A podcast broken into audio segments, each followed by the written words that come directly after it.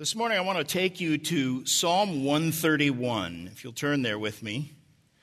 This psalm belongs to a subset of psalms that I refer to as the Pilgrim Psalms.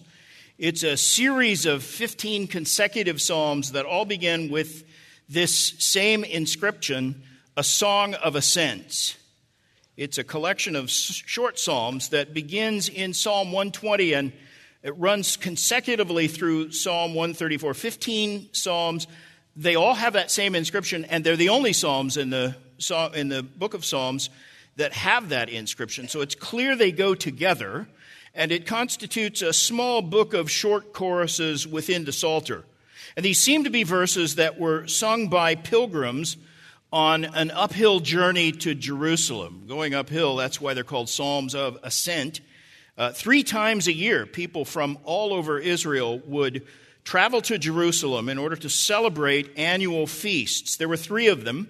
People came for Passover, they came for the Feast of Weeks, which we know as Pentecost, and for the Feast of Tabernacles. And those three occasions were the, the Jewish pilgrim feasts, and everyone who was able would come to Jerusalem for the celebration. And the journey from every direction, no matter where you started, would be uphill because Jerusalem and the temple is at the top of a hill. So it was always uphill, and it was a steep, hard, day long climb from Jericho, for example. Jericho is a town less than 16 miles as the crow flies from the temple in Jerusalem.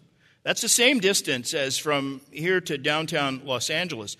But Jericho is 1,200 feet below sea level, and the Temple Mount is 2,450 feet above sea level. So this journey from Jericho was a long, steep, uphill climb, gaining more than a kilometer in elevation.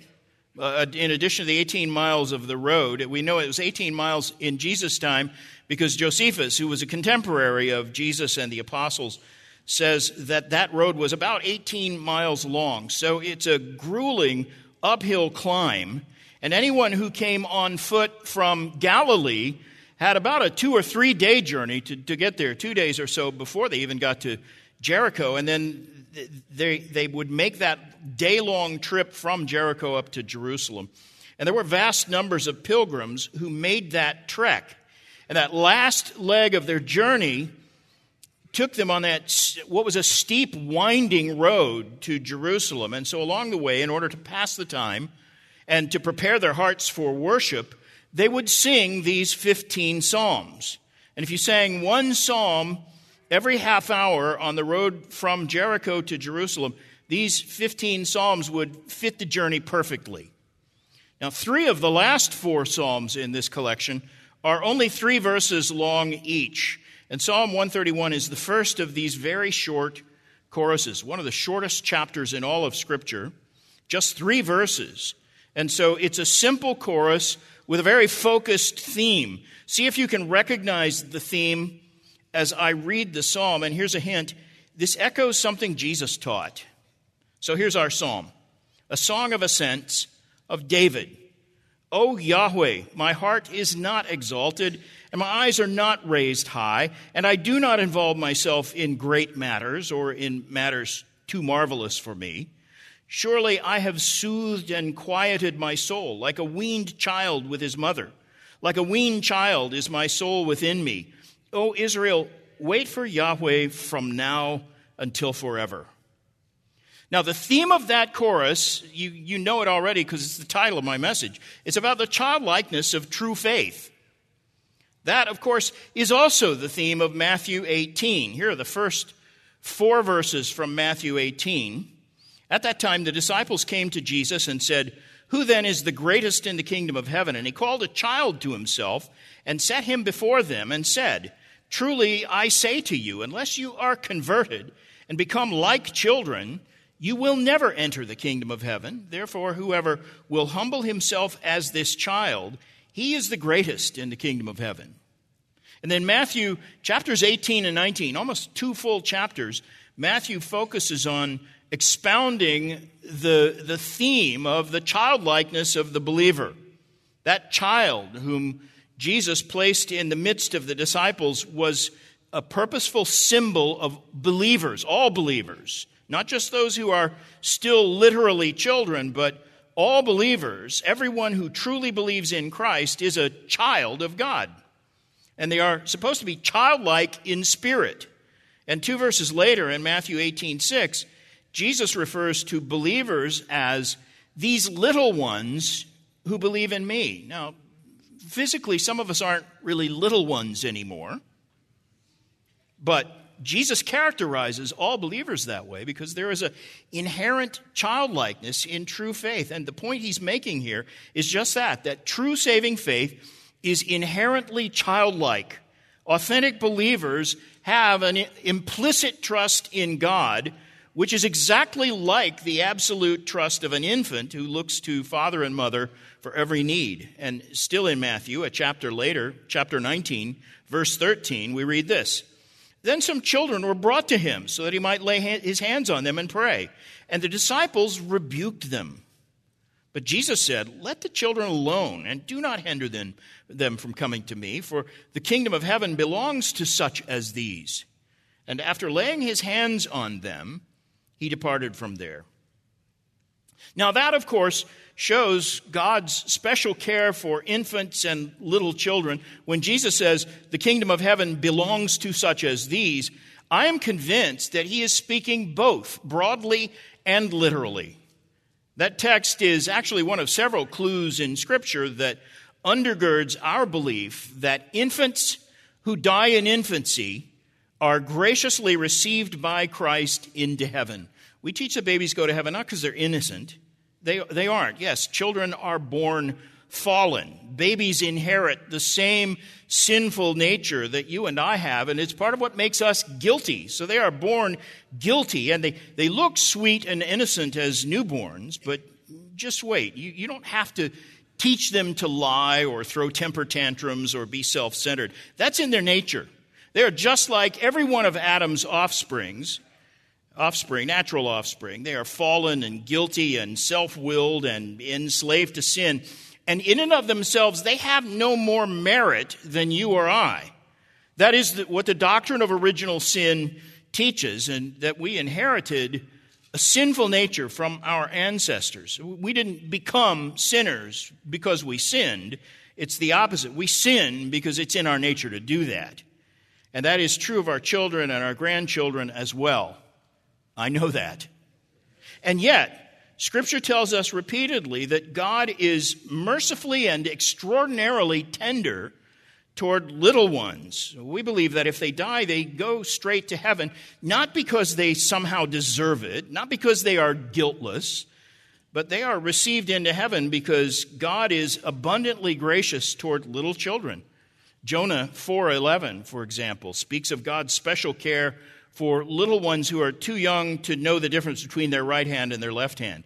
And in 2 Samuel 12, verse 23, David states his expectation that he will see his infant son who died, he will see him again on the other side of the grave.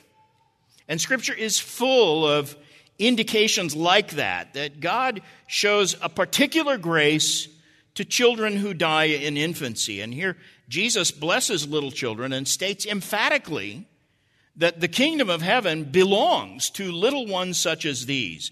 And it's appropriate, I think, to take that in a literal sense, but we also need to interpret it as broadly as Jesus does. He isn't speaking only of little children, of course. Those, those words, the kingdom of heaven belongs to such as these, actually apply to everyone whose faith in Christ has that childlike quality of implicit trust.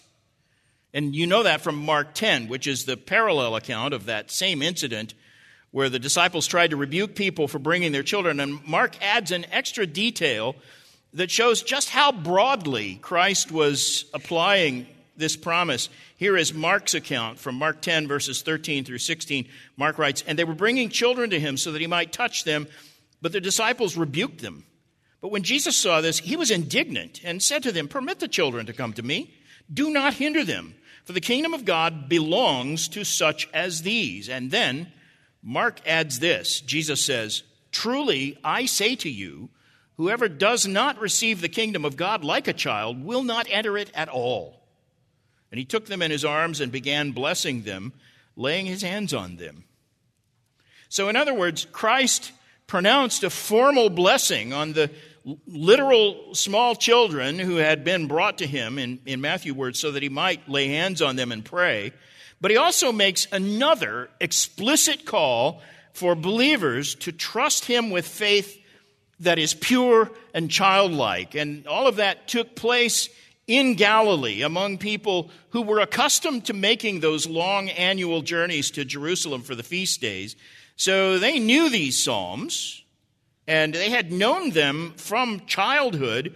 Most of the people listening to Jesus that day could no doubt sing Psalm 131 from memory. And so the idea of childlike faith wouldn't or shouldn't have been new to them because that is precisely what Psalm 131 is all about. It's a song about the childlikeness of true faith. This is one of David's psalms. It's the third or of, of four psalms uh, that David wrote in this subset of 15. A lot of the 15 pilgrim psalms are anonymous. David wrote four of them that are identified with him as the author, and this is the first of, of the third of those, rather. And it fits perfectly with what we know about David. 1 Samuel 13, 14, and Acts 13, 22, both of those verses famously refer to David as a man after God's own heart. Psalm 131, I think, gives us in David's own words perhaps the most simple, straightforward de- uh, description of what it means to be a man after God's own heart. It's a heart that appreciates the beauty of humble, eager, compliant, childlike trust. And, notice what this psalm describes is, in many ways, the polar opposite of every value that is venerated in this present world, and by our generation in particular.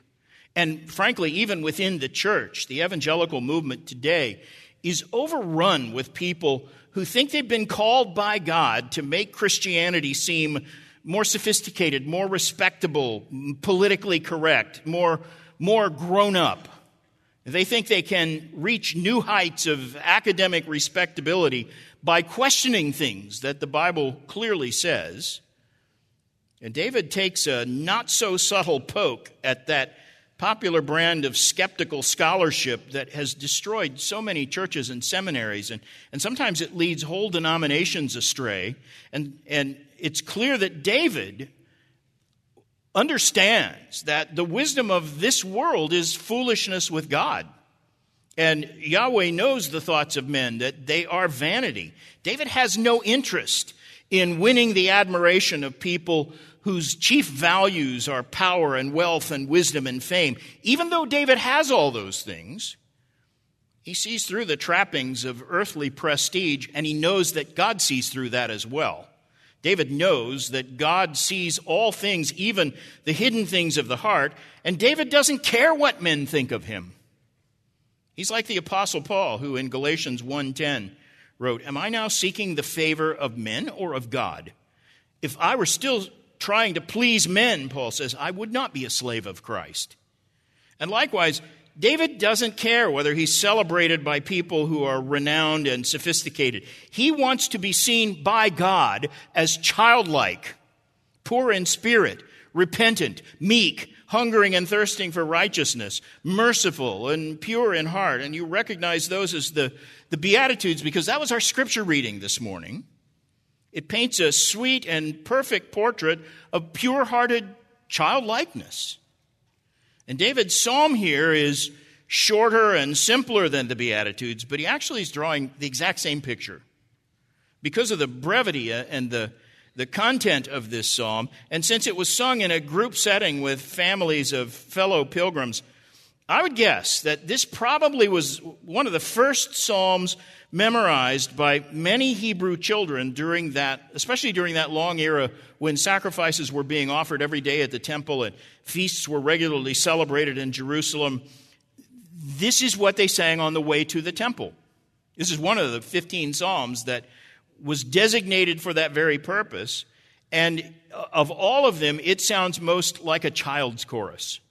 But it's also an important lesson for adults, and it's about several virtues that flatly contradict every tendency of our fallen nature and every value that our culture tells us we should value. These are childlike qualities, and they are, they're harder to cultivate the older you get. Spurgeon said of this psalm, it's one of the shortest psalms to read, but one of the longest to learn. It speaks of a young child, but it contains the experience of a grown man in Christ. Here, so, here in three verses, according to David, is what authentic faith looks like. Scan the psalm with me. He says, It's not arrogant, verse 1. It's not unruly, first part of verse 2. It's not driven by unhealthy or unwholesome appetites, the end of verse 2. It's settled and focused on Yahweh, verse 3. And it pertains to eternity, from this time forth and forever. And so let's boil this down. Here are three elements of childlike faith that I want to single out and examine closely with you this morning. Three virtuous characteristics of true faith that David exemplifies for us in, in his prayer like a newly weaned child who is satisfied to rest in the arms of his mother.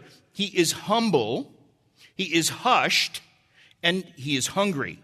So, those are the three features I want to look at in this text. Let's take them one at a time. First, verse 1 He is humble.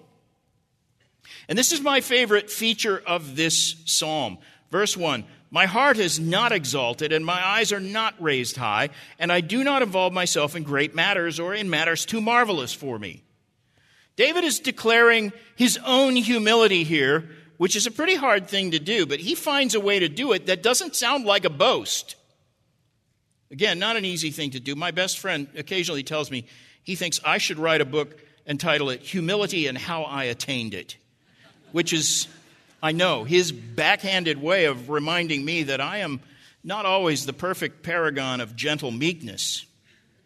And there was actually a preacher a few years ago, no point in naming him, but he, but he wrote a book on humility.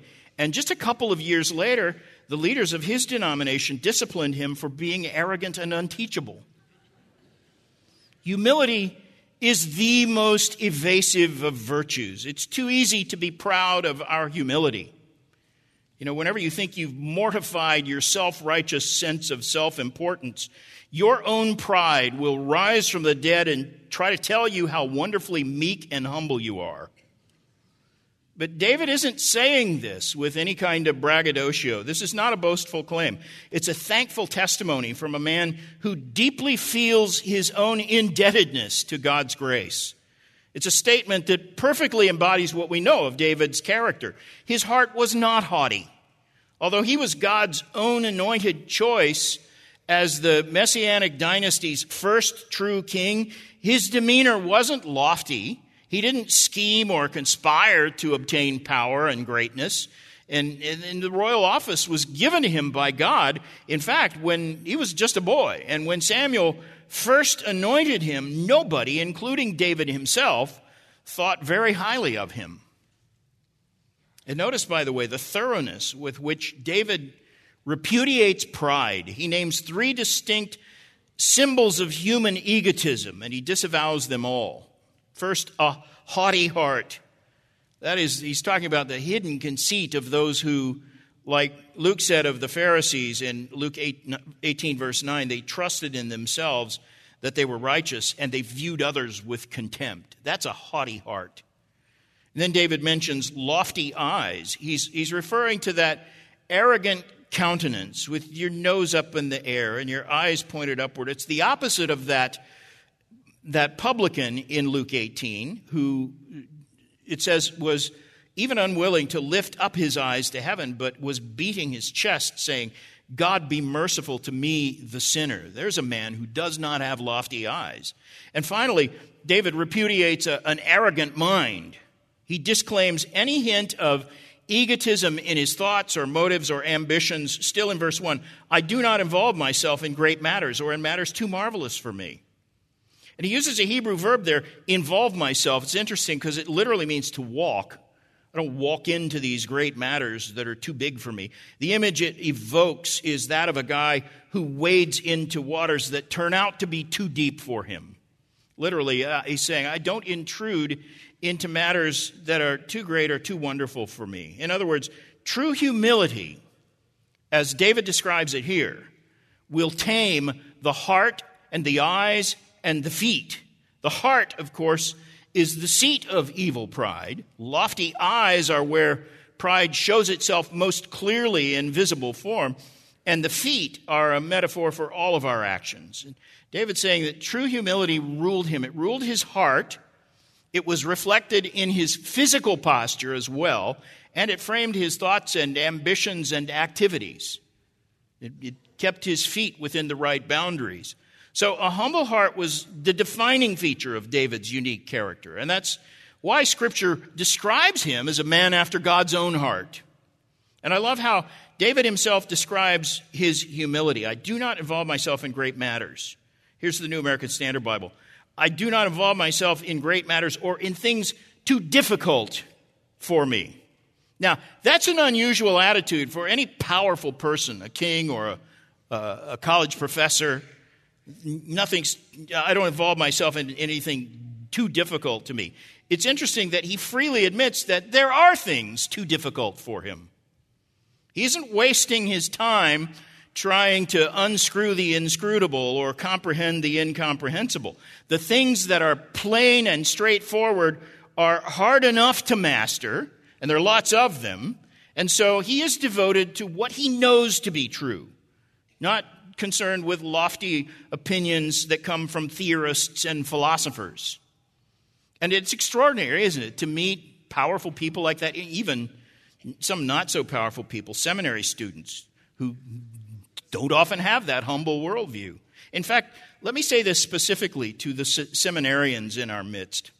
I can't tell you how many really gifted young men I have observed over the years who have derailed spiritually because they were seduced by the lure of prestigious academic stature or they were enthralled with theological novelties. And in their eagerness to impress people with philosophy and speculation, they forget. They're supposed to be serving the Lord who has chosen the foolish things of the world to shame the wise, so that no man may boast before God. Keep that in mind. It's what David is saying here. It's not very common. I recently corresponded by email with a young man who hadn't even started seminary yet, but he wrote a book on the ontology of the Godhead that he was hoping he could get published. He wrote me for advice on how to publish it. He said he was prepared to publish it himself if no publisher wanted. He was that devoted to it. And he insisted that every theologian in the history of the Christian church had been wrong about the Trinity. And his book was full of bad arguments and misunderstandings and simplistic reasoning and bad interpretations of Scripture, but he was absolutely unteachable. I think he was in his early 20s when he wrote to me, and he was quite certain that he was already smarter and more learned than all the men in church history who ever studied theology before him. And he was way over his head, and I could see that he was sinking fast. But you could never convince him of that. He actually told me he didn't believe there's anything unfathomable or impenetrable in Scripture. He said he'd never been stymied by any theological conundrum. Everything in the Bible was as plain day, as day to him, he said.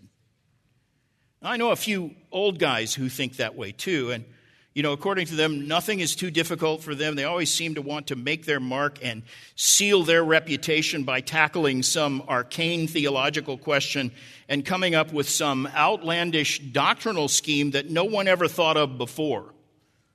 And that, frankly, is how cults get started. It's not the way to do good doctrine. But David, a man after his own heart, despises that attitude. And he flatly disclaims it here. David, who was used by God to write some of the key biblical texts that speak about the infinitude and unfathomable greatness of God, David freely admits that there are things too difficult for him. He says the same thing in Psalm 139. That's that great psalm on the omniscience and omnipresence of God. And in Psalm 139, verse 6, David says, Such knowledge is too wonderful for me.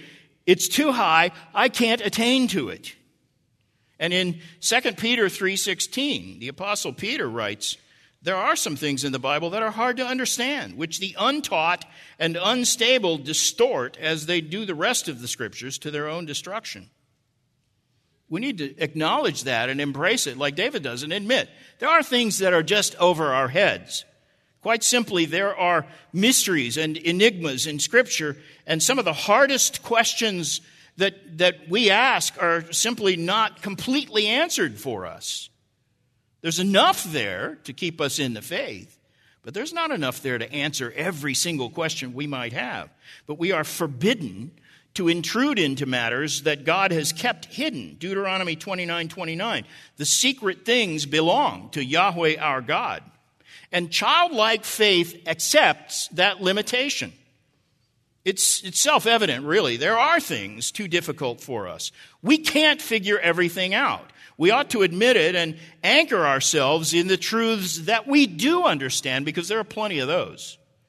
And then occupy our hearts and minds with the things that are clear. It's like, I think, Mark Twain, who said, It's not the stuff in the Bible that I don't understand that really troubles me, it's the stuff I do understand. Now, he was speaking as a skeptic. I'll say, as a believer, same thing is true because some of the commands that are very clear in Scripture are not all that easy to obey. And I also need to say in this context, uh, contrary to the current idea that is popular among postmodernists, it is not really humility to, to pretend that nothing is ever clear or certain. That's a corruption of humility. There are lots of people today who have the false idea that everything we believe about God is ultimately just a matter of personal opinion. That there is no such thing as settled, certain authority. And therefore, they think if you say that someone else's religious beliefs or worldview is wrong, you're being arrogant to say that.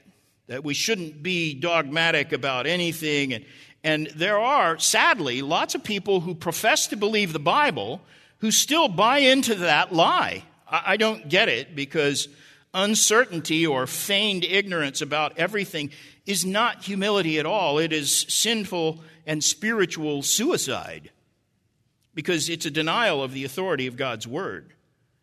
This false notion of humility, that's certainly not what David is describing here. If you want to know what David means, you just have to look at the record of his life. Because the childlike attitude he describes in verse 1 of our psalm is a virtue that colored his life and character, except in a couple of well known uncharacteristic incidents where David sinned in notorious ways. Those sins were departures from what he's extolling here. In fact, it's ironic, isn't it? that David's greatest sins occurred because his greatest strengths failed him. Your strength will always fail you. So, whatever you're strongest at, that's what you need to guard most carefully. And it's significant because we see the same phenomenon frequently in Scripture. Moses, you know, for example, Numbers 12 3 says he was the meekest man on earth, and yet Moses sinned away his opportunity to enter the promised land when he lost his temper in front of the whole nation lost his meekness for just a moment. But it was disaster for him. And David's most outstanding qualities were his purity of heart. He wrote about that frequently in the Psalms. And his humility. Those two, two great virtues that characterized David and made him a man after God's own heart. And yet, his two most notorious sins occurred because his own strengths of character failed one of them, of course, was the incident with Bathsheba, which was compounded by a diabolical conspiracy to cover it up involving the murder of her husband, Uriah. That's hardly a, an expression of pure heartedness, right? David also sinned when his kingdom was at the peak of prosperity, and he sinned by taking a census that was designed to publicize the nation's numerical strength and affluence which is precisely the kind of arrogance David condemns in our psalm. But those were deviations, those were irregularities in the character of David. We, we shouldn't make those, uh, treat them as if they were the characteristic features of his life. The opposite is true. For most of his life and career, the humility he extols in this psalm was the dominant feature of his character. His heart was not exalted. His eyes were not raised high, and he did not involve himself in great matters or in matters too marvelous, too difficult. Remember, David didn't even seek the throne in the first place. In his early adolescence, he was called in from the fields while he was tending his father's flock as a shepherd, low rung on the totem pole. And he was anointed at that point by, by uh, the prophet Samuel to be king. And even then, David didn't take the throne for himself. He spent years, at least a decade, as a fugitive and a refugee living in hiding while Saul, who knew he was anointed to take Saul's place, Saul pursued David relentlessly, trying to kill him. And although David had opportunities to end Saul's life, he refused to raise his hand in violence against a king who had been anointed to lead God's people. And then later in David's career, his own favorite son, Absalom, tried to usurp the throne, and David left Jerusalem rather than stay there and fight against Absalom for the throne. And in fact, on his way out of Jerusalem, this filthy lowlife named Shimei cursed David and threw dirt at him. And David bore all of it patiently. The humility he extols in this verse was clearly reflected in his character for most of his life, virtually all of his life. And in fact, David's character makes a stark contrast between uh, with, with every other known king in the ancient Near East. Their besetting sins, all of them, were dominated by the arrogance and pomposity that usually characterize the rulers of this world, even to this day. And David repudiates all of that. Most men crave respectability and status, especially men who have tasted power and prestige. They tend to seek it all the more. But David was the polar opposite. His crowning virtue was his humility. And even though he was the most eminent man in the nation, king over God's chosen people, therefore the most favored man in the world, he desired only to be seen by God as childlike. That's what made David truly noble.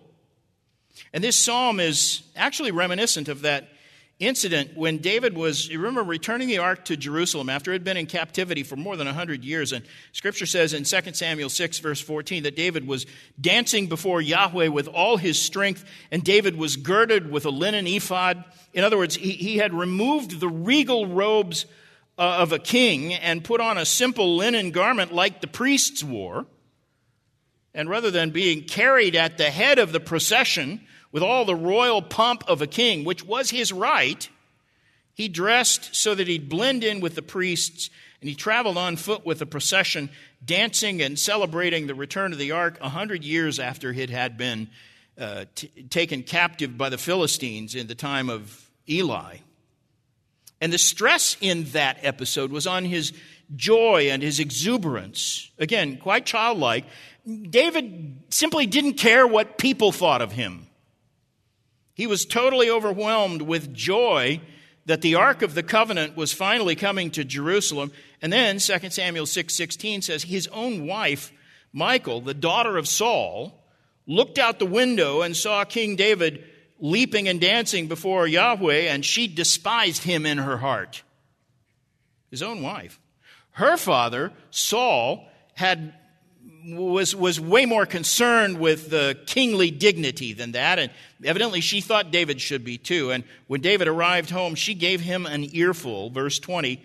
She came out to meet David and said, How the king of Israel has glorified himself today.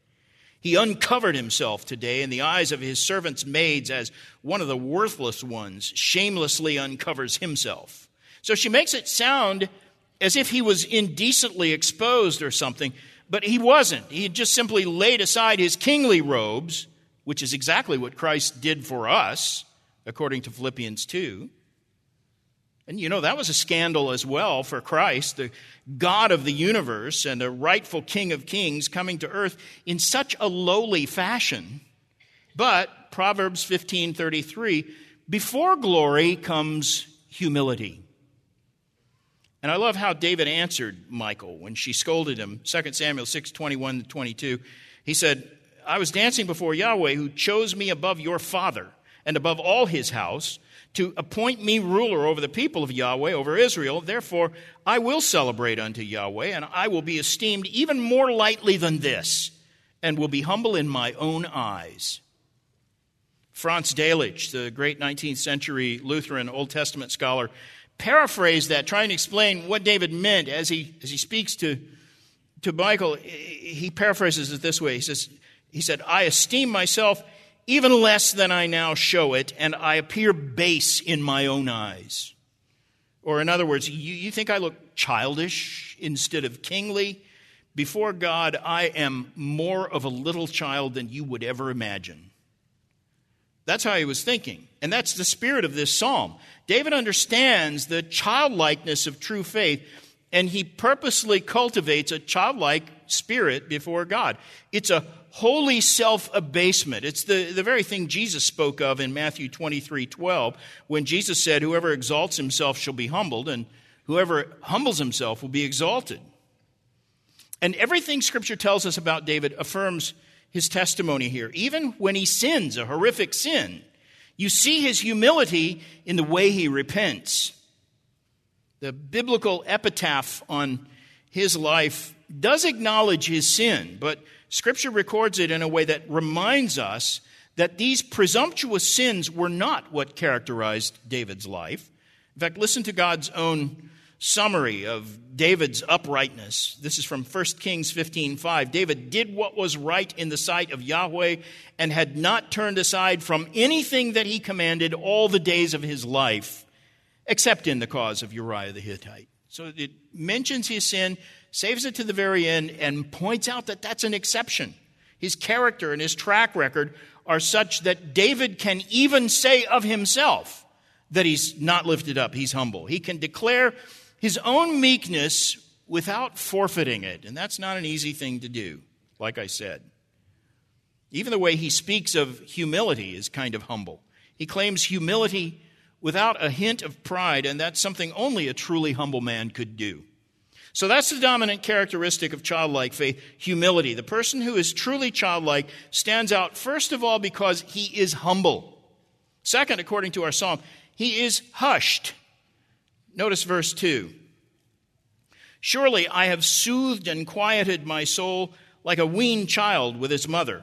Like a weaned child is my soul within me. And again, the stress here is on the child's implicit trust, a calm and quiet heart. This pictures a soul totally at rest. It's comparable to a sleeping child, well fed with no fear or disquiet because the child knows the mother is there to meet any need or avert any crisis. It makes really a beautiful picture. And by the way, in this symbolic expression, the mother figure is God. Psalm 68 5 says, God is a father of the fatherless. Here he's pictured in the role of a caring mother to everyone who has childlike faith. It's like where Paul reminded the Thessalonians. He said, We prove to be gentle among you as a nursing mother tenderly cares for her own children. Here, it's that same comparison applied to God, who is likewise gentle and full of tender care and compassion for his children. But this verse isn't about God. That's just an incidental implication of the verse. The point David is making is again about himself. He says, I have soothed and quieted my soul like a weaned child. So he's not one of those three year olds who gets the seat right behind you on a cross country flight, you know, screaming and fidgety and kicking the back of your seat because they feel the motion of the plane and the changes in cabin pressure and, and they're uneasy, they're concerned, they're scared, or they're nervous, or whatever. This is a weaned child who is still an infant because he's in his mother's arms. But this is one who has moved past the anxiety and uncertainty of the weaning process. But this child now has learned that even when a mother says no to her, his pleading and complaining, still every need will be met. And, and more than that, the parent knows better than the child how best to satisfy that, that gnawing hunger. It's a picture of a child who has learned to trust and be satisfied. And it's also an illustration of absolute dependence and unquestioning trust. This is the nature of authentic faith. The, the crying and complaining and fidgeting restlessness are part of the weaning process, but that belongs to the past now. This is a child at rest in the tender loving kindness of maternal arms. And so it's the picture of the purest kind of easygoing satisfaction. The, the spiritual weaning process disengages our hearts from everything that is selfish and every appetite that is sim- sinful and every fear that foments doubt and distrust. And all of this has a quieting effect on the soul. It fosters a sense of security. David often wrote about this. Psalm 27 Yahweh is my light and my salvation. Whom shall I fear? Yahweh is the strong defense of my life. Whom shall I dread? Psalm 46 God is our refuge and strength, a very present help in trouble. Therefore, we will not fear, though the earth should change and though the mountains shake into the heart of the sea, though its waters roar and foam, though the mountains quake at its lofty pride, we will not fear. Even climate change, we're not supposed to fear. Psalm 56, verses 3 and 4. When I'm afraid, I will trust in you. O God, whose word I praise, in God I trust. I shall not be afraid. What can man do to me? And that, by the way, is a common expression. I'd love to trace it through Scripture sometime, but it's repeated in both the Old and New Testaments. What can man do to me? Psalm 118, verse 6 Yahweh is for me. I will not fear. What can man do to me? Jesus said, Don't fear the person who threatens to kill you or hurt you. Fear the one who could actually throw you in hell. That's God. That's who you should fear. What can man do to you ultimately? Hebrews 13, 6, we can confidently say, The Lord is my helper. I will not be afraid. What can man do to me? Security. This, by the way, is one of my favorite theological terms of all time security. I think I've told you before that this is the first theological dilemma that I ever pondered. As soon as I embraced Christ with saving faith, the question occurred to me can I lose my salvation? Which is to say, am I really secure in Christ? And to ask that question that way is to reveal the absurdity of it. Am I secure in Christ? Where else do you think you could ever be secure? Scripture places so much stress on the security of the believer that, frankly, I don't see how any Bible believing individual can hang on very long to the notion that it is possible to be lost again after Christ has saved you. The truth is, if it were up to you, you could. But Scripture teaches that salvation is of the Lord. And He's not going to let you go. The truth is, if it were up to you, if you could sin in some way that would forfeit your own salvation, you would. You would. We are all too weak to stand on our own. Every one of us is prone to sin and powerless to keep ourselves safe from sin. But Scripture says God is the one who keeps us. 1 Peter 1 5, we are protected by the power of God through faith for a salvation to be revealed in the last time. And that's pointing to the last time. Speaking of our ultimate glorification, God Himself is the one who is keeping us safe, and He's doing it for eternity. He holds us in a manner that is comparable to a mother rocking a sleeping child, only He does it with infinitely more strength and security. John 10 29, no one will snatch them out of His hand. And if you are truly saved, you are secure in Christ. In Paul's words, I am convinced that neither life nor death, nor angels, nor rulers, nor things present, nor things to come, nor powers, nor height, nor depth, nor any other created thing will ever be able to separate us from the love of God which is in Christ Jesus our Lord. Belief in that promise should hush all of our fears. And that same sense of security is precisely what causes David to say in verse 2 of our psalm I have soothed and quieted my soul. There's another implication in this word picture. This image of a weaned child means that growth is steadily taking place. The child is coming to maturity. In the words of 1 Peter 2 2, like newborn babies, we long for the pure milk of the word so that by it we may grow in respect to salvation. But there comes a time, according to Hebrews 5, when we graduate from the milk of God's word and get to the meat of it. The writer of Hebrews actually scolds his readers for demanding milk rather than solid food.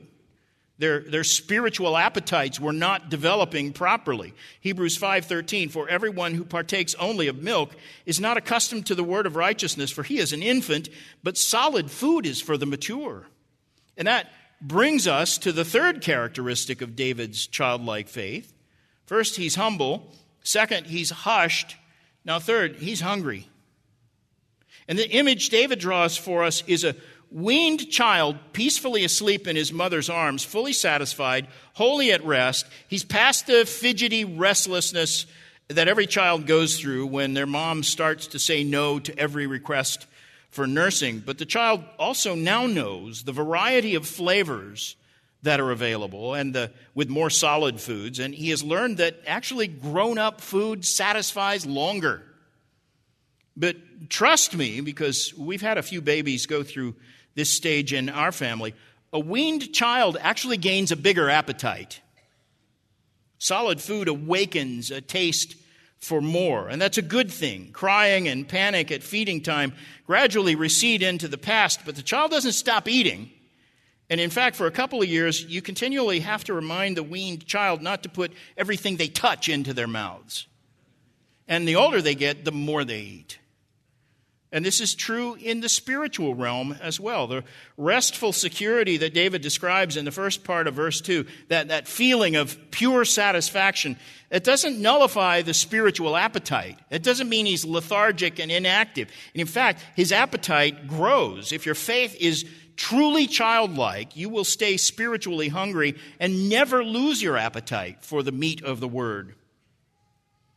And one more thing about this even after weaning, a, an, a child is still totally dependent on mom for food. You can't, you know, give an 18 month old a, a jar of baby food and expect him to feed himself. You can try it, it's kind of entertaining, but, but it doesn't work. The absolute re- reliance of that child perfectly pictures the childlikeness of true faith, even after the child is weaned. And the psalm then closes in verse 3 with a short refrain that echoes Psalm 130, verse 7. O Israel, wait for Yahweh. And this time he adds, O Israel, wait for Yahweh from now until forever. So this is a call to faith.